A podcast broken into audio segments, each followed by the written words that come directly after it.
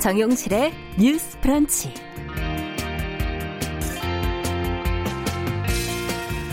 안녕하십니까 정용실입니다. 월요일 출근길 혹시 몸보다 마음이 무거웠던 분들은 계시지 않는지요. 오늘 상사에게 또 어떤 심한 말을 들을까, 오늘은 동료들하고 잘 지낼 수 있을까, 여러 가지 걱정이 되는 분들 말입니다. 자, 이런 고민은 본인의 능력이나 성격보다도 타인의 괴롭힘이 원인이 되는 경우가 많은데요. 이 괴롭힘의 양상이 심해지고 사회 문제가 되면서 직장 내 괴롭힘 방지법, 이것이 작년 이맘때부터 시행이 됐습니다. 근데 아직도 이 법의 존재 자체를 모르는 회사들이 적지 않다고 하는데요.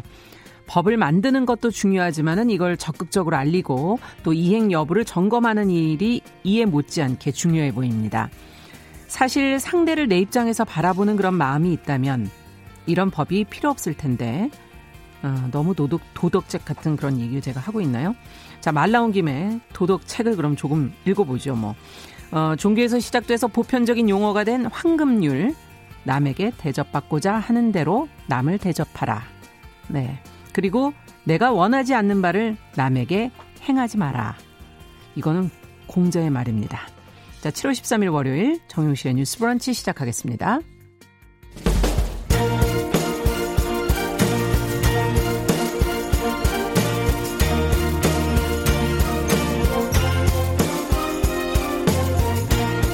여성의 감수성으로 세상을 봅니다. KBS 일라디오 정용실의 뉴스 브런치. 여러분의 의견을 기다립니다. 문자는 9730으로 보내주세요. 짧은 문자 50원, 긴 문자 100원이 부과됩니다. KBS 모바일 콩, 유튜브를 통해서도 무료로 참여하실 수 있습니다.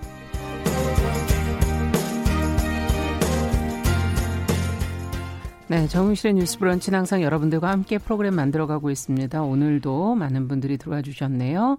어, 오영찬님, 1425번님, 여상영님, 남계숙님, 테슬라님 이렇게 들어오셨고요. 유튜브로도 많은 분들 오셨네요. 네, 지금 약간 소리가 좀 안 나왔다. 이제 잘 나오고 있죠? 예. 어, 저희가 안에서 또 신경을 쓰도록 하겠습니다. 감사합니다. 자, 비가 오는 날인데 오늘도 뉴스픽으로 시작을 하겠습니다. 더 공감 여성정치연구소의 송문희 박사님 안녕하세요. 네, 안녕하세요. 네, 전혜연 사평론가 안녕하십니까? 네, 안녕하세요. 자, 오늘 박원순 서울시장 연결식이 오전 지금 온라인으로 지금 진행이 됐죠?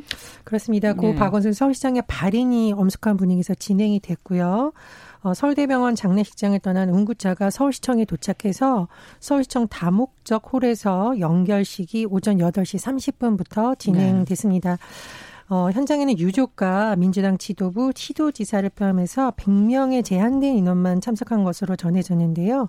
박 시장의 시신은 서울 추모공원에서 화장된 뒤 고향인 경남 창녕으로 옮겨 매장이 음. 될 것으로 알려지고 있습니다. 그러나 박 시장이 떠났지만 우리 사회가 아직 풀지 못한 과제가 조금은 남아 있다. 그리고 네. 이번 일을 통해서 우리가 좀 다시 돌아봐야 될 지점이 있다. 이런 음. 여러 가지 또 과제가 남았다는 주장도 나오고 있습니다. 네. 일단은 이번에 그 서울특별시장으로 치러졌죠. 서울시장으로 장례가 치러졌는데 이 부분에 대해서 여론이 좀 나뉘는 모습이 보였었고요. 네. 청와대 국민청원의 경우에는 이틀 만에 50만 명이 넘는 사람들이 찬성을 하는 또 그런 모습이 나오기도 했습니다. 어, 지금 뭐 박원순 시장의 사망의 원인이나 이런 거에 대해서는 추정하기가 어려운 상황입니다. 또 수사도 지금 진행되기 어려운 상황이라서 말씀드리기 조금 어려운데 어쨌든 지금 50만 명 이상이 여기에 동의했다는 것은 음. 이번 일에 대해서 국민들이 어떻게 바라보고 있는지를 보여주는 또 다른 민심이다. 그렇죠. 또 이런 해석이 나오고 있고요. 자, 두 번째의 경우에는 조문을 눌러싸고 정치인들 사이에서 논쟁이 됐었습니다. 음. 우리나라에 조문 정치라는 말이 있어요. 네.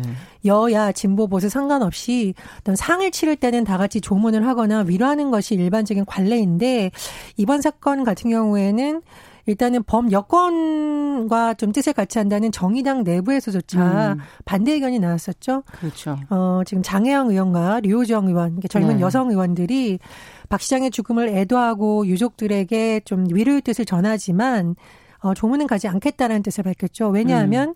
지금 어쨌든 고소장을 접수한 피해 호소인이 있기 때문에 그런 사람들의 입장도 헤아려야 된다라는 취재 발언을 한 것으로 보입니다. 음. 정의당 심상정 전 대표 같은 경우에는 물론 이제 방문을 했습니다. 네. 그러나 어 2차 가에 대해서 멈춰야 된다라는 발언을 또 하기도 했었죠. 마지막 남은 부분 이제 진상 규명인데 사실 지난번에도 한번 전해 드렸습니다. 그 지금 공소권 없음으로 수사가 사실상 종결된 부분인데 일각에서는 이것이 법적인 문제와는 별개로 사회적 음. 정의 차원에서 규명이 돼야 되는 것이 아니냐 또 이런 주장도 나오고 있고요. 어, 지금 여성단체에서 네. 피해를 호소한 여성과 함께 연대하겠다라는 또 성명이 나오기도 했습니다. 네. 한국 여성단체 연합에서 지금 이 고소를 한 어, 어떤 피해를 호소한 이와 함께 용기를 응원하고 함께하겠다 이런 입장을 밝혔고요. 한국 성폭력 3당소의 경우에도 어, 지금 어, 서울특별시장 장내에 뭐 좀 비판적인 의견을 밝히면서 음. 어, 피해를 호소한 사람에 대한 보호 대책의 필요성 이런 것을 밝혔습니다. 또한 한국 여성의 전화, 한국 여성 민우에도 유사한 입장을 밝히기도 했습니다. 네. 어쨌든 지금 뭐 정계와 국민이 장래와 조문에 대한 입장들이 조금씩 다른데 이에 대한 생각, 뭐 진상 규명에 대한 의견 두 분은 어떻게 갖고 계십니까? 아, 진짜 며칠 동안 아주 짧은 기간 동안인데 격한 논쟁이 음. 벌어졌습니다. 뭐 SNS나 아니면 일반 국민들 사이에서 아까 말했듯이 지금 온라인 애도가 100만이 넘어섰고 네. 또 반면에 청원으로 서울 특별시 장으로 장례를 치르지 말라는 것도 또 50만이 넘어서고 음. 이런 어떤 격한 논쟁이 벌어졌는데 어, 옛날에 제가 이제 아주 어릴 때 시골에서 꽃상녀가 지나가고 이제 상갓집이 펼쳐진 장면이 생각이 나요. 어떤 장면이냐면, 어, 고인이 된 그 상갓집에 정말 뭐 친구들은 와서 할 밤새도록 몇 날 며칠 뭐 술도 먹고 화투판도 치고 또 생전 연락이 없던 먼 친척들이 찾아와서 욕도 하고 음. 고인에 대해서 큰 소리로 고함도 지르고 또 어, 고인의 반대로 결혼을 가족과 인연을 끊고 했던 멀리 있던 자식이 와서 대성통곡을 하고 이런 식으로 어떻게 보면은 한 존재가 가는 마지막 길에 살아남은 많은 사람들이 와서 저마다의 그 사람과의 어떤 경험이라든가 사연이라든가 이런 걸 안고 와서 나름의 방식으로 좋은 건 좋은 대로 나쁜 건 나쁜 대로 이런 네. 식으로 그 상가집에서 정말 떠들썩한 어떤 한판이 벌어지면서 결국에는 애도의 뜻을 같이 표하면서 각자의 방식으로 고인을 애도하고 각자의 방식으로 한풀이를 하고 지나갔다. 음. 이 생각이 나는데 제가 이번에 이 격한 논쟁을 보면서 보면서 어떤 생각이 들었느냐. 어, 애도를 하는 게 맞냐, 조문을 가는 게 맞느냐, 안 맞느냐, 이런 논의에 그 속에 사람이 있어야 된다. 음. 그리고 이 사람이라는 게, 애도라는 게 각자의 자신의 상황에 따라, 각자의 인연에 따라 가는 것이거든요. 그렇기 때문에 조문을 가는 게 맞지, 안, 안 가는 게 맞지, 이런 논쟁 자체가 사실은 강요할 수는 없는 것이다. 음. 갈 수도 있고 안 갈 수도 있는 것이죠. 어떤 뭐 목적에 의해서 안 갈 수도 있는 것이고, 그럼에도 불구하고 고인의 어떤 실책에도 불구하고 고인과 인연이 더 깊은 사람은 갈 수도 있는 것인데 분명한 거는 이 두 가지가 모순이 되지 않는다는 겁니다. 뭐냐면 피해 여성을 피해를 호소하는 여성을 보호하고 진실 규명을 하는 거는 살아남은 사람들의 몫입니다. 음. 그렇지만 그렇다고 해서 동시에 망자에 대해서 예의를 갖추지 않는 일부의 이런 행동 역시 문제가 된다. 그래서 사실 죽음 앞에서는 일단 모자를 벗는 것이 예의다 이런 말을 하는 이유가 어, 각자 마지막 길을 가는 이 죽음에서는 그 약한 한 인간에 대해서 많은 평가가 있을 수가 있다. 지금 고인이 된 박 시장 같은 경우에 한평생 어쨌든 헌신하고 노력했던 이런 어떤 일들, 성과들 이런 것이 한 번에 매도될 수도 없는 것이고 그렇다고 해서 마지막 가는 길에 성수행 의혹으로 고소당하고 간 이 부분에 대해서 죽음으로 그냥 묻히서는 안 된 것이다. 이것이 또 살아남은 사람들의 풀어야 될 숙제가 아닌가 이런 생각이 들고 세상을 와서 좋은 씨앗도 남 남겼지만 남아있는 사람들에게 아픈 씨앗도 남기고 갔다 이런 생각이 듭니다. 네, 어쨌든 나름의 방식이 어, 가능하다 갈등으로만 볼 건 아니다라는 얘기신 것 같아요. 전 평론가께서는 어떻게 보세요? 그 박원순 서울시장이 살아생전 어떤 인권 변호사로서 여러 가지 했던 부분, 네. 또 서울시정에 있어서 인권이라던가 여성 문제를 적극적으로 다뤄했던 부분까지 폄훼해서는 안 되겠죠. 그건 고인에 대한 예의도 아니고요. 이런 부분에 대해서 일부 가짜 뉴스가 유포되는 것은 매우 유감으로 생각을 합니다. 그러나 박 시장의 생전 삶이 훌륭했다고 해서 그분에 대한 존경심을 피해를 호소하는 여성에 대한 2차 가 사회로 보복하는 식으로 돌리는 것은 매우 잘못된 것입니다. 저는 그거는 박 시장도 원치 않을 거라고 생각을 해요. 심지어 장례위원으로 있는 박홍근 의원이 뭐라고 했냐면 피해를 호소한 분에게도 고인의 죽음은 큰 충격일 것이다.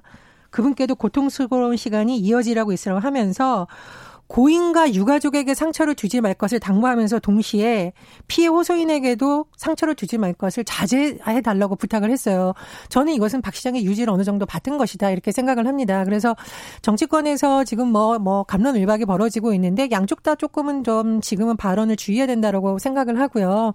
그리고 50만 명의 청원이라는 것은 이것은 여야나 특정 정치인의 문제라기보다는 왜 이렇게 많은 국민들이 이 사건에 대해서 기존과 다를 정도로 이렇게 격하게 반응하는지는 정치인들이 좀 돌아봐야 된다고 네. 생각을 합니다. 이것은 특정 정당에 대한 뭐 비판, 특정인에 대한 비난 이렇게 볼 것이 아니라 사실 그동안 많은 국민들은 어, 피해를 호소하는 사람의 입장보다는 우리 사회에서 그렇죠. 인지도가 높고 음. 사회적으로 많은 일을 했던 사람들의 편에서 서서 어떤 결론이 나기도 전에 이미 여론 재판을 끝내는 경우가 있었습니다. 네.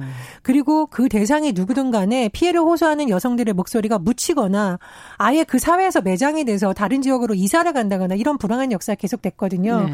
그래서 이 국민청원에서 담긴 뜻은 저는 뭐 누구를 감싸준다, 누구를 비난한다 이것이 아니라 피해를 호소하는 사람의 입장에서도 생각해 줘야 된다. 음. 이런 민심으로 읽어야 된다고 생각합니다. 그 지금 이제 말씀하셨듯이 피해를 호소하는 고소인에 대해서 추정한다는 사진을 막 올린다든지 음. 그리고 많은 SNS상에서 그리고 단톡방에서 2차 가해들이 벌어지고 있습니다. 심지어 어떤 이야기들이 오고 가냐면 왜 젊고 예쁜 여비서를 뒀냐 이런 식의 이야기 그리고 젊고 예쁜 여비서가 문제다 이런 식의 이야기는 거꾸로 얘기하면은 젊고 예쁜 여비서가 있었기 때문에 만약에 이런 의혹 이렇게 행위가 가능했다라는 이야기가 될 수 있기 때문에 또 다른 여성에 대한 펜스루를 치는 것이고 또 다른 2차 가해가 될 수 있는 것이다.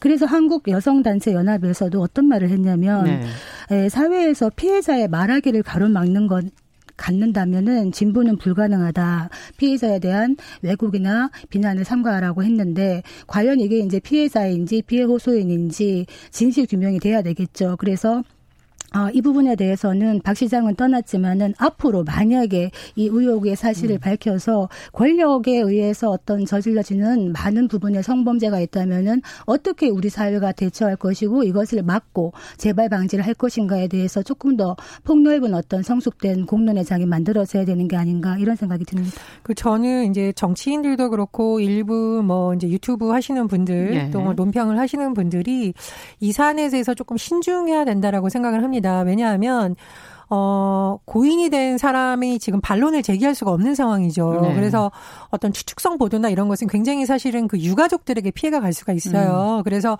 우리가 어떤 문제를 구조적으로 바라보고 대안을 찾기 위해 모색하는 것은 맞습니다만 확인되지 않은 사실을 유포함으로 인해서 제2의 제3의 피해가 계속 발생하는 이런 거는 정말 성숙한 그렇죠. 사회가 나갈 길은 음. 아니거든요. 그런 부분 굉장히 주의해야 된다고 보고요.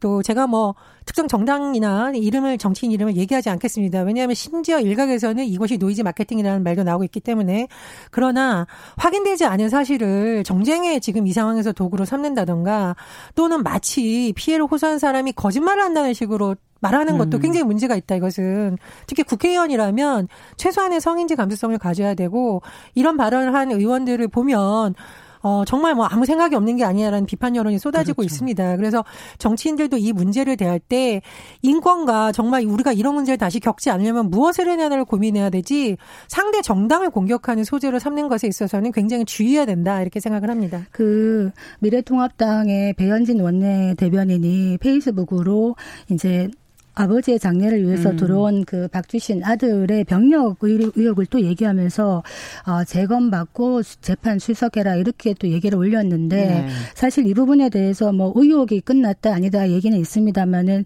부친의 상중에 있는 사람에게 이런 얘기를 지금 하는 것은 품격에는 좀 맞지 않은 것이다 이런 생각이 음. 들고 또 한편 다른 측면에서 지금 민주당의 경우를 보자면요 어, 민주당의 여성 운동을 오래 했던 출신들의 여성 의원들이 많 많습니다. 그런데 이분들이 어, 박 시장에 대한 추모와 애도는 하면서도 피해 호소인에 대한 어떤 보호나 지원에 대한 이야기는 공식적으로 하고 있지 않다. 음. 이런 부분 좀 우려가 되고요. 이해찬 원내 이해찬 대표가 이 성추행 의혹에 대해서 묻는 기자 질문에 대해서 버럭 화를 내면서 나쁜 좀 욕을 했다. 이 부분은 저는 적합하지 않다고 보는 것이 공과 사는 구분을 해야 된다. 그래서 고인에 대한 애도는 애도지만은 기자가 묻는 것은 그런 부분에 대한 국민적인 또 질문이기 때문에 이 부분에 대해서는 사회적으로 답해야 될 책임이 있는 것이고 사실은 여야 할 것 없이 이 부분에 대해서 같이 조사를 해나가야 되는 부분인데 거기에 대해서 예의 없다라고 얘기하면서 화를 내는 것은 공당의 대표로서는 적절한 처신은 아니었다 이런 생각이 들고요. 더불어민주당에서 플랜카드를 걸었어요. 님의 뜻을 기억하겠습니다. 네. 이, 이거는 제가 볼 때는 음, 조금 문제가 있을 수도 있다. 이를테면은 고인을 애도하는 건 좋습니다만 여기서 말하는 님의 뜻이라는 게 또 다른 2차 가해로 받아들여지는 사람들이 있기 때문에 이 님의 뜻이라는 게 뭐냐. 박 시장 많은 일을 하셨고 시민운동 많이 하셨고 정말 많은 헌신을 하셨는데 박 시장의 뜻은 아마 평생 살아오면서 강자의 위력에 약자가 희생당하지 않는 그게 바로 뜻이 아니었을까 생각이 들고 박 시장이 원했든 원하지 않았든 그의 죽음으로 인해서 이런 부분에 대한 다시 한번 생각을 할 수 있는 기회를 만들어줬다 이런 생각이 듭니다. 저는 통합당 의원들 48명이 2차 가에 대한 우려의 목소리를 낸 예. 것은 어, 필요할 수 있는 부분이라고 생각을 합니다. 그런데 이제 제가 정치권에 대해서 정쟁적으로 이것을 이용하지 말라고 계속 얘기하는 것은 예. 사실 피해를 호소한 고소인이 어떤 것을 원하는지 우리는 알 수가 없어요. 지금 입장을 정확하게 밝히거나 변호인을 통해서 나온 부분이 아니기 때문에 그러니까 본인의 의지와 상관없이 이 일이 너무 커져서 다시는 일상으로 못 돌아가는 거 아닐까라는 두려움을 주면 안 됩니다. 그리고 당연히 보호해야 되고 진상규명의 필요성이 제기되고 있지만 정치권이 오히려 이런 일을 특정 시기에만 막 의지화했다가 나중에는 피해인을 몰라 하는 경우가 발생할 수도 있다라는 거죠. 그래서 이것을 당 차원의 문제로 보는 것이 아니라 이당 저당 차원의 문제에 보는 것이 아니라 이 문제야말로 뭐 여성 의원들을 중심으로 할 수도 있는 거고요. 또는 뭐 일부 이런 문제에 대해서 전문가 집단이 모일 수도 있는 거에서 머리를 좀 맞대야 된다라고 생각을 합니다. 그리고 저는 이런 어떤 사건이라든가 이런 것을 현장에서 봤을 때 가장 마음 아팠던 것이 가짜 뉴스가 너무 많이 유포된다는 거예요. 그렇죠. 음. 그 가짜 뉴스를 유포하는 데는 일부 언론의 책임이 있어요. 왜냐하면 굉장히 자극적인 소재이기 네. 때문에 트래픽 수라고 하죠. 언론을 누르는 횟수가 많아집니다. 공유도 많이 돼요. 이랬대 저랬대. 그러니까 피해자 인권은 그냥 무시되는 거고 음. 피해자가 또 나서지도 못하는 특수성이 있다라는 거죠. 그래서 지금 한국 여기자협회나 이런 곳에서 언론의 성인지 감수성 중요성을 계속 얘기를 하는데 언론도 이런 부분에 대해서는 좀 더 성숙한 보도 자세가 음. 필요하다고 봅니다. 지금 그 말씀해주신 그 여기자협회가 관련된 입장을 어떻게 지금 냈는지도 좀 저희가 얘기를 해봤으면 좋겠는데요. 예, 여기자협회에서는 일단 박원순 서시장의 명복을 빌었습니다. 그리고 또 고인이 뭐 훌륭한 일을 한 부분에 대해서는 예를 들어 인권 변호사로서 인권 향상에 기여한 부분에 대해서는 평가를 했죠. 아, 하지만 안타깝지만 피해를 호소하는 이 호소인의 보호가 우선이다라는 입장을 냈습니다. 예를 들면 법 체계에서 공소권 없음을 결정했지만 진상을 규명해야 될 사회적 책임을 면제한 것은 아니다라고 강조했고요. 특히 무차별적 2차 가해에 노출된 상황에 깊은 우려를 표한다라고 말했습니다. 네. 제가 지금 다시 말씀드렸는데 언론이 이번 사건을 보도하면서 성인지 감수성을 거듭 점검해야 된다라고 했는데 음. 저는 뭐 다 중요한데요. 어쨌든 언론인들이 낸 성명이니까요. 성인주 감수성이 정말 떨어지는 집단 중에 하나가 죄송합니다만 저도 이제 취재기자 출신이지만 음. 언론이 정말 반성해야 된다는 게 정말 많이 나옵니다. 지금 네.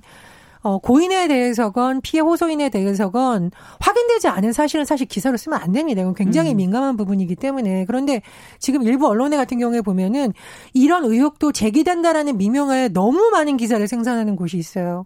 이런 부분은 정말 다시 한번 돌아봐야 된다고 생각을 하고요. 시민들이 그런 언론에 대해서도 막 비판하는 글을 올리고 있더라고요. 네.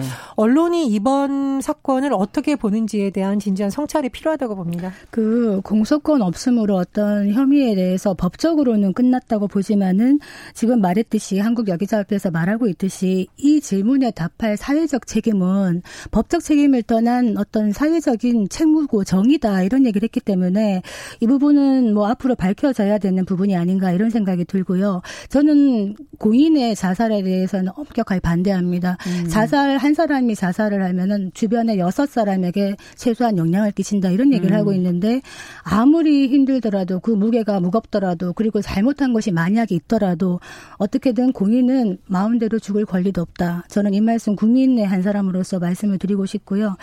어, 도스토옙스키가 이런 말을 했어요. 사람은 자신 안에 또 다른 자기들을 여러 명을 가지고 있다. 그런데 그 다른 자신들을 어떻게 지켜낼까 이런 얘기를 했는데 우리는 모두 죽음을 품고 살고 또 약한 존재이다. 이런 말씀 한번 드리고 드리고 싶습니다. 네. 자, 그러면 이제 다음 뉴스로 좀 넘어가 보도록 하죠. 어, 마지막으로 공적 마스크 제도가 이제 어제부로 폐지가 됐는데 전보다는 좀 이제는 사는 것은 좀 편하게 된 것 같지만 또 혹시 매점 매석하는 상인들이 다시 나타나게 되는 건 아닐까 하는 우려도 한켠에서 나오고 있거든요. 어떻게 지금 상황을 보시는지 송 박사님께서 먼저 관련 내용을 좀 정리해 주시고 얘기를 나눠볼까요? 네, 진짜 코로나19 사태로 마스크 품귀 현상이 있었죠. 예. 그래서 마스크를 구할 수가 없고 이런 상황이 오니까 정부에서 공적 마스크 제도를 시행을 했었습니다. 네. 그런데 이것이 317일 만에 어제 12일 날로 폐지가 됩니다. 그래서 공적 마스크 제도가 폐지되었기 때문에 이제는 소비자들이 이제 마음껏 마스크를 자유롭게 살 수가 있죠. 지금은 공적 마스크가 1,500원이죠. 네. 이 가격이 아마 어 시장의 기능에 따라서 올라갈 수도 있고 내려갈 수도 있다. 음. 그런데 식약처에서 보기로는 어 당분간은 뭐 올라갈 수도 있지만은 장기적으로는 이제 물량이 많이 공급되기 때문에 좀 내려가지 않겠나 이런 얘기를 하고 있거든요. 예. 어, 공적 마스크에 대한 추억이라고 얘기할까요? 지금 얼마 안 됐습니다. 어 일주일에 이제 연도별로 해가지고 홀짝홀짝 해가지고 오부제로 했었죠. 그래서 그렇죠. 딱두 장씩밖에 안 됐고 이거 줄 엄청 길게 서기도 했었고 음. 이랬는데 지금은 이제 지난달부터는 오부제도 폐지가 됐었고 열장까지 살 수 있게 되었다가 예. 공급이 많이 되니까 이제 폐지가 된 것이죠. 근데 문제는 뭐냐면 지금 이 코로나19 사태가 언제까지 지속될 것인지를 알 수가 없는 거죠. 음. 그래서 만약에 이게 계속 지속이 된다 그리고 겨울이 온다 이랬을 때 마스크를 과연 우리가 예전처럼 또, 어, 구하기가 어려운 게 아닌가라는 만약에 불신이 있다면은 지금부터 또 마스크를 사재기를 할 수도 있는 것이고 또 이 마스크가 돈이 된다 이래가지고 많은 사람들이 지금 뛰어들고 예. 있어요. 예. 그렇다면 매점 매석이 이루어질 수도 있다. 이런 부분에 대해서 정부가 면밀히 들여다보고 조치를 취해야 된다. 이 말씀 드리겠습니다. 있습니다. 네. 지금 뭐 의료기관에서 사용하는 마스크, 수술용 마스크는 어쨌든 공적 공급 체계 계속 유지가 되는 것 같고요. 자, 어떻게 보시는지 상황이 아직 끝난 것이 아니고 또 뭐 2차 유행이 올 수도 있다. 여러 가지 지금 의견들이 있어서 어, 어떻게 이런 제도를 끌고 가는 게 좋을지 두 분의 의견을 좀 들어보고 싶네요. 일단 약국 운영하시는 분들 특히 약사 여러분들 정말 수고를 많이 하셨죠. 그렇죠. 예, 정세균 총리도 페이스북에 그런 글을 올렸네요. 137일간이었는데 음. 약국이 정말 고마운 존재였다고 하고 이외에 이제 시민들이 마스크 사러 갔다가 못 사면 애꿎은 약사분들 탓을 하는 경우가 많았잖아요. 네. 이제 우리 방송으로도 많이 나왔는데요. 뭐 고함을 지르는 분들도 있고 항의하는 분들도 있는데 그래서 정세균 총리가 예, 네. 페이스북 보면은 개업 전에 청심환을 먹는 약사들이 있었다고 하네요. 왜냐하면 아. 본인 잘못이 아니지만 어쨌든 마스크 못 사가지고 항의하는 시민들하고 싸울 수는 없고 속수무책으로 당했던 거죠. 그래서 약사 여러분 정말 수고했다는 말씀을 드리고요. 음. 사실 마스크 공급이 나중에는 좀 원활해졌지만 처음엔 진통이 많았습니다. 우리 그럼요. 프로그램에서 많이 짚었는데요. 네. 정부에서 이번 일을 계기로 좀 체계적인 매뉴얼을 만들어서 초기 단계부터 공적 마스크 제도 도입했을 때 왜 우리 신분증으로 중복 구매 네. 가능한다던가 이런 시스템을 좀 체계화해서 뭐 이런 감염병 상태 없으면 가장 좋겠지만 그렇죠. 만에 하나 이런 상황이 대비가 또 왔을 경우에는 이런 혼선이 겪지 않도록 어, 탄탄한 어떤 매뉴얼을 만들어 두는 것도 필요하다고 생각합니다. 국민들의 의견을 들어서 또 이런 제도를 만들 수 있지 않았습니까? 네. 제가 아까 혹시 317일로 얘기한 건 아니죠. 네. 지금 공적 마스크 지금 137일. 말했듯이 137일간 했습니다. 네. 그런데 이제 문제는 뭐냐면 초기에 지금 우리가 코로나19에 대해서 정부의 대책 대처가 어, 참잘 되었다 이런 평이 주류인데요. 저도 공감을 하는데 약간 아쉬운 점이 있다면 초기에 마스크가 품귀 현상이 나타나지 않게 사실은 조금 더 일찍 음. 어, 해외 수출이라든가 이런 거를 조금 막았다면은 이런 게 좀 연기가 되지 않았겠나 이런 생각이 들어서 지금도 이제 K 방역 성공적에 대한 얘기를 하면서 네. 해외에서 네. 다른 나라도 아닌 한국의 마스크에 대한 수요가 굉장히 높다 그래요. 음. 그렇다면 만약에 계속적으로 전 세계적으로 코로나가 지속이 되면은 한국에서 생산한 마스크가 또 무분별하게 해외로 다 나가버리면은 막상 국내에 있는 국민들이 쓰기가 힘들 수 있기 때문에 이 부분은 조금 미리미리 계획을 세워야 된다 싶고 지금 아까 매점 매석에 대해서 뭐 2년 이하의 징역이나 5천만 원 네. 이하 벌금 얘기를 하지만 이 마스크 사업으로 얻는 이익이 더 많다면은 이걸 피할 수가 없어요. 음. 그렇기 때문에 이 부분에 대해서도 조금 더 면밀하게 봐야 됩니다. 네. 자, 오늘 말씀은 여기까지 듣도록 하겠습니다. 두 분 말씀 잘 들었습니다. 감사합니다. 감사합니다. 감사합니다. 네, 뉴스픽 전혜연 평론가 도공감 여성정치연구소 송문희 박사와 함께했습니다. 자, 정용실의 뉴스 브런치 듣고 계신 지금 시각 10시 30분 향해 가고 있고요. 라디오 정보센터 뉴스 듣고 오겠습니다.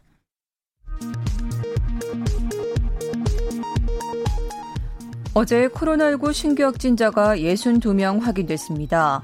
지역사회 감염 19명, 해외 유입은 43명으로 해외 유입 환자가 지난 3월 말 이후 최다를 기록했습니다.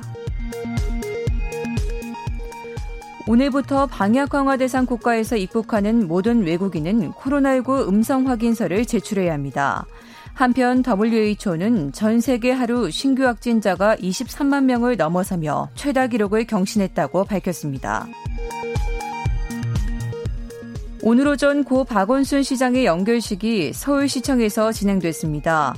코로나19 예방을 위해 연결식은 온라인으로 공개되고 제한된 인원만 참석했습니다. 시청 분영소는 오늘 밤 10시까지 운영됩니다. 더불어민주당 김영진, 미래통합당 김성원 원내 수석 부대표가 오늘 오후 국회에서 만나 7월 임시국회 의사 일정을 논의합니다. 이틀째 집중호우로 산사태 발생 위험이 높아짐에 따라 산림청이 산사태 위기 경보를 관심에서 주의로 한 단계 높였습니다. 광주광역시 황룡강 장로교 지점에는 홍수주의보가 발령됐습니다. 지금까지 정보센터 뉴스 정한나였습니다.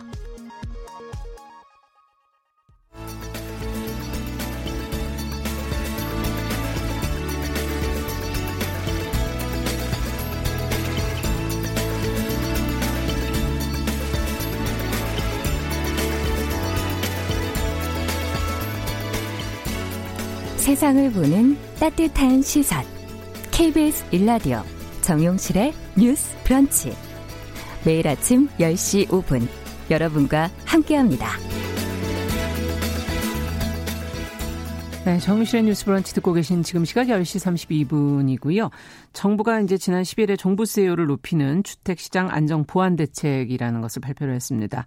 아, 무엇이 달라지는지 시장에는 또 어떤 영향을 줄지 오늘은 좀 월요 인터뷰 시간에 살펴보겠습니다. 명지대 부동산학과 김준영 교수님 전화 연결돼 있습니다. 안녕하세요. 네, 안녕하세요. 네. 먼저 지난 10일 발표한 그 주택시장 안정 보완 대책 주요 내용과 또 가장 영향을 받는 대상은 어떤 쪽인지 먼저 설명을 부탁드립니다. 네. 가장 눈에 띄는 것은 청년 신혼부부 등이고요. 예. 이 사회초년 가구 대상이 정책에 많이 보완된 것입니다. 음.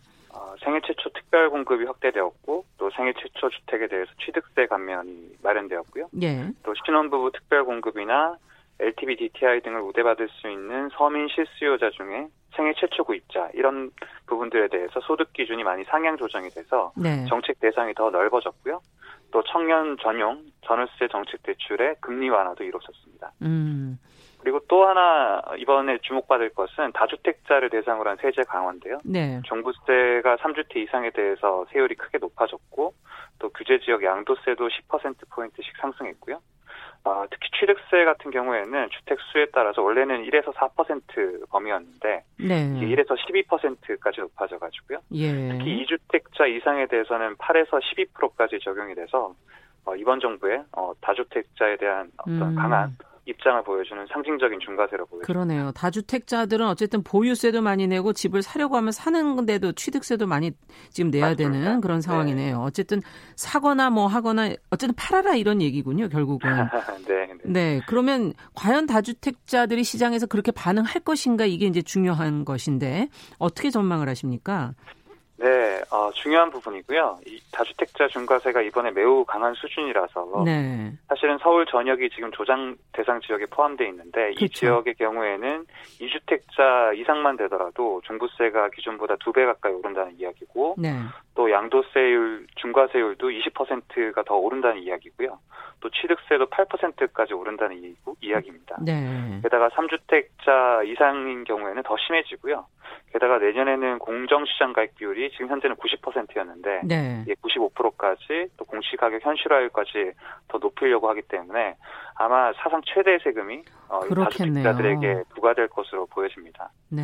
물론 임대 수익이나 시세 차익 등으로 이를 보완할 수 있는 지역이 있을 텐데 그 지역들을 제외하고는 아마 다주택 자들이 주택을 처분하는 행위가 늘어날 것인데요. 음. 근데 이 이야기는 역으로 시세 차익이 예상되는 즉 현재 주택 가격 상승을 주도하고 있는 일부 지역의 주택은 다주택자들이 소위 똘똘한 한 채 논리로 계속 보유할 가능성이 높아진다는 예. 이야기고요. 이건 세금 증가가 반드시 주택 가격 안정으로 특정 지역에 어, 그렇게 이어질 가능성은 음. 낮은 까닭이 거기 있습니다. 네, 똘똘한 한치 얘기가 나온 지는 꽤 된 것 같은데 더 네, 이제 네. 이게 강화될 수도 있다 지금 그렇게 맞습니다. 얘기하시는 것 같은데요. 네. 어쨌든 이렇게 되면은 주택을 매각하는 것도 어쨌든 쉽지가 않아요. 양도세도 지금 꽤 높기 때문에 어, 세율이 지금 높아졌거든요. 증여를 네. 할수 있을 것 같다라는 우려도 좀 나오고 있지 않습니까? 한편에서는 네, 네. 네 어떻게 네. 생각하시는지요?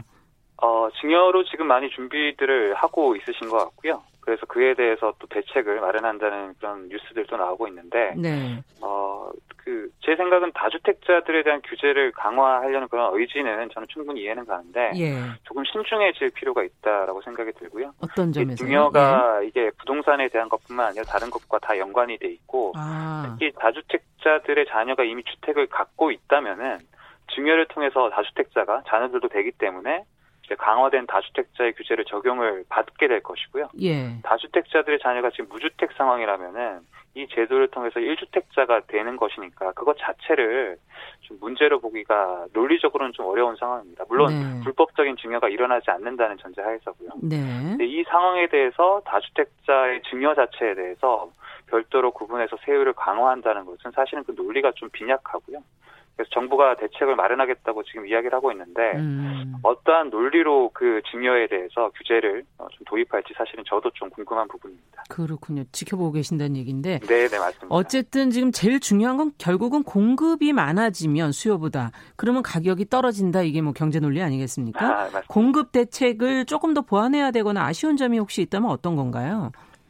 어, 공급이 늘어나면 가격이 하락한다는 것은 이제 경제학 교과서에서 많이 나오는 주장인데 현실의 주택 시장에서 이 교과서 논리가 작동하는 것은 쉽지 않습니다. 네. 신규 공급 물량이 가격 상승이 나타난 그런 수요가 집중되어 되었던 그런 주택들을 대체를 할 수 있어야 되는데 네. 이게 불가능하다면 이 수요들은 충족이 되지 않을 것이고요.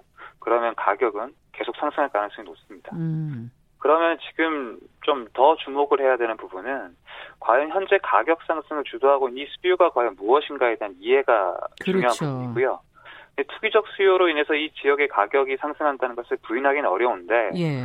보다 더 근본적으로 지금 필요한 질문은 왜 하필 전국 모든 지역이 다 공통적으로 투기가 나타나지 않고 특정 지역을 중심으로 투기가 집중되는 지역입니다. 음. 그건 다른 지역에서 기대하기 어려운 그 지역에 갖고 있는 양질의 주거 가치가 존재하기 때문임을 부인할 수가 없는데 네. 그리고 그 주거 가치가 지금은 좀 뭐 재건축 그런 필요성으로 인해서 안 보이더라도 다가오는 미래 존재 가능성 때문일 수도 있거든요. 네. 그렇다면 이 수요를 충족시키는 공급이 추진돼야 되는데 사실은 이건 정부 여당뿐만 아니라 야당도 마찬가지예요. 네. 야당도 지금 일관되게 공급론을 주장하고 있는데 과연 지금 그 공급론이 음. 어디에서 일어나야지 지금 현재 가격 상승을 충당할 수 있을지에 대한 논의가 부족하고요. 네. 이 상황에서 숫자 중심으로 공급량을 늘리겠다라는 것이 주택 가격 뭐 가격 안정으로 이어지긴 좀 어려운 상황입니다. 네, 원하는 그런 양질의 공급이 돼야 된다. 주택이 공급돼야 된다. 이런 얘기이신 것 같아요. 맞습니다. 예. 근데 자, 어쨌든 정부의 부동산 대책에 대해서 정책 목표가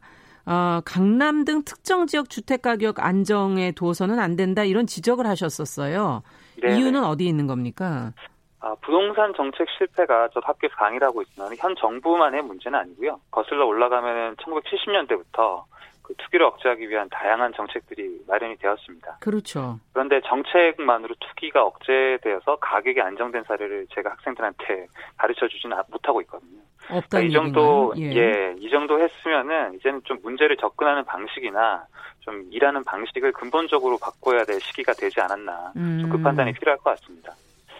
가장 먼저는 저희 여론도 그렇고 뭐 국민들도 마찬가지고 주택 가격이 상승하고 하락하는 것이 주택 정책의 성패와 연, 지금 연관돼 있다라는 그 생각이 있는데 네. 사실은 주택 가격은 상승할 수도 있고요 하락할 수도 있습니다. 그렇죠. 그런데 주택 가격이 상승한다고 해서 주거 안정이 심할 아, 좀 영향을 받고 불안이 네. 강화되는 그런 시스템을 만드는 것이 아니라 음. 주택 가격이 상승하더라도 주택이 필요한 가구에게 원활하게 주거 기회를 제공하는 그 시스템을 어떻게 하면 마련할 수 있느냐 거기에 초점이 맞춰져야 되고요. 네. 예를 들어 설명을 한번 해보겠습니다. 지금 주택 가격 상승에 대한 원인으로 주택 담보 대출을 많이 꼽곤 그렇죠. 하거든요. 예를 들어서 어 뭐 주택 가격이 상승하는 지역에서 주택 담보 대출이 많이 늘어나기 때문에 네. 정부의 정책들도 이 주택 담보 대출 비율 LTV를 계속 낮춰 왔습니다. 네. 그래서 현재 정부 정책에서 무주택자에게 적용하는 기준은 40%고요. 물론 일부 서민 실수요자들에 대해서는 50%까지 높여주기도 합니다만. 네. 그래서 제가 잠깐 한번 분석을 해봤습니다. 네. 서울에서 이제 주택을 구입을 할 때, 어, 그, 과연 무주택 가구 중에서 가지고 있는 순자산을 모두 다 투입을 하고, 네. 그 다음에 정부가 지금 제공하고 있는 주택 담보 대출을 활용을 해서 서울에 주택을 구입할 수 있는 무주택 가구가 전체 중에서 얼마나 될 것인가 한번 계산해 봤는데. 네. 이 대출을 이 정도 받을 수 있으면은 어느 정도 꽤 될 것 같은데요? 숫자가? 네, 제가 예, 전체 주택 가격과 그리고 아파트 주택 가격으로 나눠서 분석을 해봤는데, 예. 전체 주택 가격으로 했더니 전체 8.7%가 나왔고요. 아. 파트 가격으로 했더니 무주택 가구 중에서 5.5%가 나왔어요. 아, 이렇게밖에 안 돼요? 네네. 음. 그래서 주택 가격을 안정시키기 위해서 주택 담보 대출을 억제를 한 결과가 결국 무주택 가구 중에서 주택 담보 대출을 활용해서 서울 내에서 주택을 구입할 수 있는 가구가 10%도 안 되는 그런 결과를 만들어 놓은 것이거든요. 네. 그러니까 주택 가격이 높은 나라에서 높은 도시에서 보통의 가구는 주택 담보 대출 없이는 주택을 구입할 수가 없고요. 그렇죠. 그래서 LTV를 70%가 아니라 심지어 100%까지도 제공하는 나라들도 있고요. 음. 주택 가격이 높을 때는 주택담보대출을 높이는 것이 서민들의 뭐 주거 안정에 가장 빨리 돕는 길인데 물론 그것이 주택 가격을 더 높일 수도 있습니다. 네. 근데 당장 좀 주거 안정이 필요한 가구들에게는 또 필요할 주택 담보 대출을 해 주는 것만이 가장 빠른 길이니까 어, 이, 사도, 이 수단을 택하는 것이 정부의 역할일 수도 있다는 얘기고요. 네. 그리고 이건 말씀을 드리는 까닭은 어, 주택 정책의 목표가 주택 가격을 안정시키는 것이 아니라 높은 주택 가격에도 평균적 수준의 주택을 부담 가능하게 하는 음. 그런 기회를 제공하게 하는 그런 것으로 명확히 좀 설정을 해야 될 필요가 있고요. 지금 현재 필요한 논의는 과연 주거 기회를 원활하게 확보하지 못하는 가구가 어디에 얼마만큼 존재하는지를 정확하게 파악을 해서 네. 이것들을 향후에 얼마 정도 줄여씩 나가겠다는 이런 것이 정책의 성과 지표가 돼야 되고요. 그래야지만 국민도 여론도 특정 지역의 주택 가격에 민감하게 반응하지 않고 과연 얼마나 이 정부가 이런 가구들을 줄이기 위해서 노력했느냐 이렇게 평가가 어, 바뀔 수 있을 것 그러니까 같습니다. 목표를 제대로 정해야 된다 이런 말씀이시네요. 예. 네, 네. 자, 근데 지금 이번에 나온 정책에는 뭐 보면은 아파트 위주로 되어 있고 뭐 주택이나 빌라나 뭐 다세대 주택 이런 것들은 좀 빠져 있는 거 아닙니까? 네, 네, 네. 그 어, 임대사업자 등록제 말씀을 네. 하시는 것 같은데요. 거기서 이제 어, 임대사업자 등록제에서 아파트를 제외하는 부분들이 있는데 음. 사실은 그 부분은 이제 다주택자에 대한 이슈가 조금 존재합니다. 네. 이 다주택자를 어떻게 볼 것인가에 대해서 뭐 이제 제 생각에는 한번 정부 여당과 야당 그리고 전문가들이 한번 좀 끝장 토론을 한번 해볼 필요가, 필요가 있지 않나 생각합니다. 예, 네. 요즘에 관심 있는 국민들도 많으니까 실시간 음. 중계도 좀 하면서 말이죠. 일반적으로 그 지금 그 자산 자가 거주율을 100%가 과연 이제 바람직하게 달성할 수 있는 수준인가 예. 생각을 많이들 하시는데 아무래도 모든 가구가 자가를 다 선호하진 않고요. 네. 잦은 이동 때문에 그리고 자산을 주택으로 묶어두고 싶지 않은 그런 가구들 때문에 그렇죠. 임차를 선호하는 가구들도 존재하고요. 네. 그래서 전체 지금 무주택 가구가 서울에 약 196만 세대가 있는데 네. 이 중에 지금 공공임대주택은 지금 28만 호에 불과합니다. 네. 그 얘기는 지금 공공임대주택의 모두 입주가 불가능한 상황에서 음. 민간임대주택 시장을 저희가 결코 결국 활용할 수밖에 없고요. 음. 그럼 민간임대주택을 누군가에서 지금 공급이 돼야 되는데 그렇죠. 그 이야기는 결국 주택을 한 채 갖고 있더라도 임대인으로서 역할을 할 수 있는 그런 다주택자가 불가능 아니 그러니까 불가피하다는 거죠. 네. 근데 이런 그 다주택자가 지금 민간 임대 사업에서 임대료를 너무 높게 설정하고 너무 빨리 음. 올리는 것이 문제가 돼서 2010년대부터 계속 이렇게 좀 일종의 착한 임대인이라고 할까요? 네. 그런 공적 임대인의 역할을 임대료를 시장 가격보다 낮게 설정하고 좀 천천히 올리는 그런 어, 역할을 계속 주고 각종 세제 혜택을 했는데 과연 이제 지금 주택 가격이 상승한다고 해서 네. 과연 이 부분에 대해서 다시 축소하거나 좀 임대사업의 음. 혜택을 줄여나가는 정책을 하는 것이 과연 올바른 방향일까? 예. 과연 다주택자가 갖고 있는 그런 순기능을 무시하는 것이 과연 옳을까에 대해서는 고민이 논의가 생기네요. 필요하다고 예, 네. 생각이 됩니다. 네, 오늘 말씀 여기까지 듣겠습니다. 감사합니다. 네, 감사합니다. 네, 월요 인터뷰 최근 정부가 발표한 주택시장 안정 보완 대책에 대해서 명지대 부동산학과 김준영 교수와 이야기 나눠봤습니다.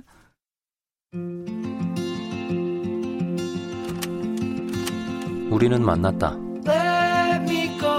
월요일부터 금요일까지 오전 10시 5분엔 뭘 해요? 참고로 말하지만 정용실은 뉴스 브런치를 들어요.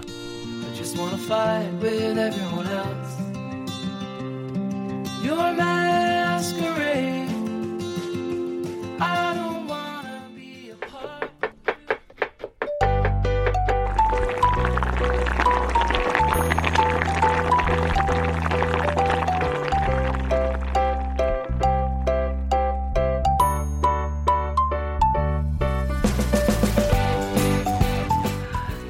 건강하게 잘 먹고 잘 살기 위한 정보 재밌게 나누는 시간이죠. 건강한 식탁. 오늘도 홍신의 요리 연구가 잘해 주셨습니다. 어서 오십시오. 안녕하세요. 야, 오늘 혼자 오지 않으시고 네, 아, 오늘 여러 마리 물건을 들고 오셨는데 지난 시간에 저희가 미래 식량 1탄으로 곤충식 네. 얘기를 다 못 끝내고 네, 이제 끝났단 말이에요. 네. 그, 근데 제일 중요한 건 곤충식이 있으면서 안 가져오셨었단 말이에요. 아, 네. 저희 냉동실에 꽤 있습니다. 어, 근데 오늘 드디어 가지고 오셨어요. 네. 난 이거 정말 방송 아니면 안 들어. 아니, 이게 라디오인 게 약간 유튜브 있다니까요, 아, 지금. 그러니까 유튜브 보시는 분들은 좀 필히 좀 봐주세요. 이걸 한번 보셔야 되는데 이걸 어떻게 보여드리지? 근데 이게 되게 약간 음. 작은 어머 이름이 뭐라고 얘기해요? 자꾸 살아있는 것처럼 느껴져요. 아우 살아있는 것 같아. 나 움직이는 줄 알았다니까요. 어머, 진짜로요? 나, 아, 나도 지금 깜짝 놀랐네. 이거 아니거든요. 이거 튀겨놓은 건데 왜 살아있는 거 이름이 같죠? 뭐죠? 이게 고소해라는 별명이 고소해. 있는 건데 이제 밀웜이라고도 하고 밀웜. 그 되게 지난주에 이제 말씀드렸던 것처럼 냄새는 고소한데 얼굴을 못 보겠네. 난 너무 고개를 돌리고 계신 거 아닙니까? 아니 너무 가까이 못 보겠어요. 아니 제가 이제 소리 한번 들려드릴게요. 이게 어. 지금 보시면 이렇게 이런 소리가 나죠. 네. 이게 사실은 지금 살아있는 것처럼 보이지만 이렇게 돼요. 그러니까 한번 지금 바스락 해볼게요. 어머머머머머. 그렇죠. 이게 튀겨놓은 어, 거예요. 튀겨놓은 네, 거예요. 실제로 이걸로 어떤 연출을 하냐 하면은 어. 약간 이렇게 풀밭에 애벌레가 이렇게 있는 것 같이 음식을 뭐 티라미수 케이크라든지 아니면 음. 요구르트라든지 뭐 샐러드에 요런 실제로 이렇게 약간 뭔가 유기농스러운 느낌 이게 말이 안 되지만 그런 식으로 거기다가 얘를 얻는다는 그렇죠. 거예요. 얹어서 드시기도 하고 음. 제일 요새 인기 있는 게 떠먹는 막걸리가 있어요. 이화주라고. 떠먹는 막걸리. 네, 그 막걸리에다가 요거를 약간 시리얼처럼 넣어서 바사삭하게 먹는 아. 그런 느낌이 좋죠. 그렇군요. 네. 이게 어. 디에서 성주? 아, 예, 저 제가 가지고 온 건 이제 예. 성주에 있는 농장에서 가지고 온 네. 건데 지난 주에 이제 말씀을 못 드린 것 중에 하나가 약간 성주 같은 곳이 중심이 지금 되고 있어요. 이쪽에는 지금 곤충 생태 박물관도 마련되어 있고요. 그 어. 박물관 가시면 정말 깜짝 놀라는 게 자녀를 데리고 방문하시기를 저는 꼭 권해드려요. 왜요? 실제로 그냥 박물관이라고 해갖고 약간 작은 공간에 곤충 표본실이 있는 그런 것들을 네. 떠올리시면 안 되고 정말 자연이 조성이 돼 있어요. 그래서 굉장히 커다란 돔에 그냥 자연적인 형태를 그대로 넣어놓은 몇만 평이 있어서 그 안에 아. 들어가면은 별 희한한 우리가 잘 보지 못하던 나비라든지 뭐 이런 예. 여러 가지 곤충류들이 자연에서 살아 숨쉬는 거를 사람이 가서 겪는 그런 형태의 박물관이에요. 어, 잠깐만요. 지금 네. 한장 한장현님께서 자꾸 한 번만 시식하라고. 아 지금 보고 계시는 거예요? 네. 아 이거 제가 못 먹을까봐 그러시는 거죠? 드시는 모습을 네, 보면 더 잘. 아, 어머, 지금 드시고 계세요. 네. 아니 이게 네. 실제로 한 번만 드셔보세요. 진짜 아, 어떤 느낌이냐 하면은 네. 음. 크래커 중에 이름이 고소한 거 크래커가 크래커 있어요. 똑같아요. 참깨맛. 네. 똑같아요. 어. 이거, 이것도 이름이 지금 고소애잖아요. 어, 그렇군요. 이제 하나만 입에 넣어보세요. 아, 잠깐 방송 끝나고 제가 먹도록 하겠습니다.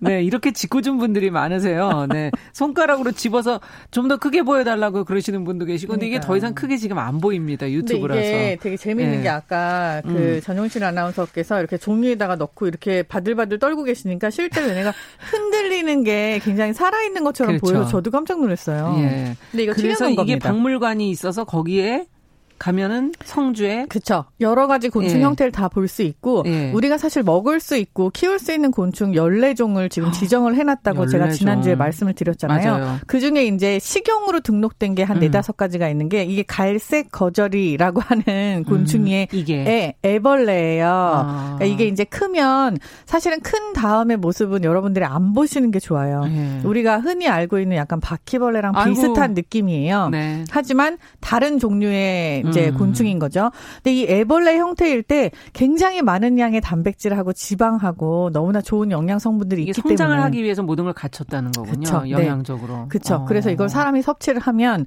너무 좋은 게 다른 것보다도 우리가 소고기, 돼지고기를 얻기 위해서 예. 굉장히 예. 환경적으로 많은 희생을 해야 되잖아요. 그쵸. 근데 그런 희생 없이 아. 굉장히 중요한 아미노산을 공급받을 수 있는 그런 매개물이 음, 되는 거죠. 그거 참 좋은 부분인데. 그러면 네. 지금 뛰어들면 어떻게 수익이 좀 나나요? 아, 지금 뛰어드시면요. 이 사업에 아, 이게 좀 다른 문제긴 한데, 음. 저라면, 그러니까 저같이 요리하는 사람 입장에서 이거를 활용을 해야 되는 사람 그렇죠. 입장으로 말씀을 드린다면, 어, 권하지 않겠습니다. 이게. 왜요? 아, 사실은 이렇게 얘기하면 좀 안 돼요. 근데, 어. 이게 지금 나라 사업으로도 진행이 되는 게 있고, 네. 그러니까 제가 지난번에도 말씀드렸지만 연세대학교랑 경민대학교랑 음. 해갖고 국책 사업으로 마련이 된 어떤 미래식량 프로젝트라는 게 있었어요. 그러니까 지금 현재도 진행 중이고, 근데 어, 아직까지는 여러분들도 지금 이거에 관심을 보이고 신기해하는 게 비주얼적으로 눈으로 음. 보기에 너무 약간 먹을만하지 못하다라는 인식이 아직은 강하잖아요. 음. 수요가 많이 없습니다. 그렇기 네. 때문에 뭐 자원금을 풀어서 지원금을 풀어서 농가들이 굉장히 많이 양성을 하긴 했지만 수요가 없는 상태이기 때문에 조금 지금 길이 막혀 있어요. 아. 그래서 아직은 조금 더 추이를 보고 이거를 뭐 대중화 될 때, 그렇죠. 대중화 그리고 제약 형태 뭐 여러 가지 다양한 쓰임새가 아. 조금 더 개발이 될 때까지 멀지 않아요. 음. 저희가 코로나 사태 터지고 나서도 굉장히 많이 바뀌었잖아요. 그렇죠. 근데 마찬가지로 이것도 그렇게 오랜 세월이 걸릴 거라고는 생각을 하지 않습니다. 아. 그러면은 미래 식량으로 곤충식, 그다음에 오늘 해주실 거는 대체육. 그쵸. 이거는 네. 또 뭡니까? 미래식량을 이제 크게 두 가지, 세 가지 이렇게 나눌 음. 수가 있는데 그 중에 하나가 여러분들이 요즘에 마트에 가서도 발견하실 수 있는 콩고기 같은 아, 거예요. 콩고기. 네. 대체육이란 아이디어가 어디서 나온 거냐 하면은 제가 조금 아까도 말씀드렸지만 소를 키우기 위해서 그러니까 뉴질랜드 같은 네. 낙농 국가를 예를 들어봐요. 인구보다 소의 수가 더 많아요. 음. 아르헨티나, 덴마크 다 그렇잖아요. 근데 이 소를 키우기 위해서 우리가 희생을 해야 되는 부분이 환경적인 요소가 너무 많아요. 네. 일단은 소가 우리처럼 이렇게 뭔가를 먹고 호흡을 하기 때문에 그 그렇죠. 그 메탄가스가 분출이 되는 게뭐 어, 방구, 트름 이런 것들이 그래서 환경 오염의 주범이 되고 음. 물을 너무 많이 사용을 하고 대지 면적을 엄청나게 잡아먹어요. 음. 사람보다 어떻게 보면 심해요. 왜냐하면 아파트에 얘를 이렇게 넣을 수가 없으니까. 그렇죠. 그리고 움직여야 되니까요. 네. 동물이니까. 그런데 이럼에도 불구하고 사람이 단백질을 섭취를 해야 되고 또 음. 마시는 음식으로 간주가 되고 있기 때문에 소를 키울 수밖에 없는데 실제로 이렇게 소고기 같은 맛을 만들어낼 수 있다면 이런 환경적인 요인을 어, 다 그쵸. 없앨 수 있는 네. 거잖아요. 네.